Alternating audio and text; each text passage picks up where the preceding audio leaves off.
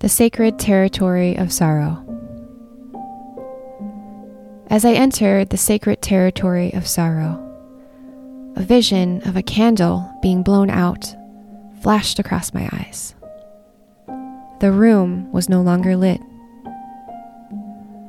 Overwhelming memories and sensations washed throughout my bones and nerves. I started to metabolize the pain into something medicinal.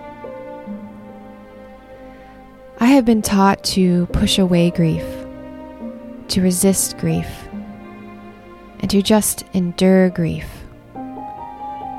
but never to let it ripen me, never to let it awaken me.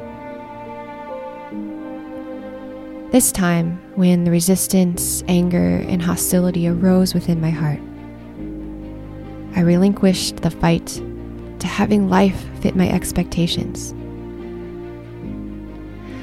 I started to build the soul muscle to meet the pain. Grief is a skill I have not known how to hone. I sensed how loss is a great teacher. I bowed down to it. I felt that grief and joy both have immense vitality. I am being shaped. I am being crafted, tempered by the heat of loss and the weight of deeply loving this world. What emerges from walking alongside of grief is spaciousness capable of holding the beauty and the sorrow. After all, they are one and the same. I am cultivating a greater inner space to hold more of what life brings as I make grief my companion.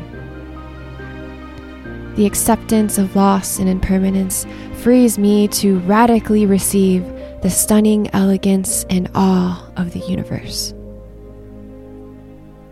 As I continue my apprenticeship with ayahuasca and the master plant teachers, I am realizing I am also a student of heartache and ultimately a student of grace,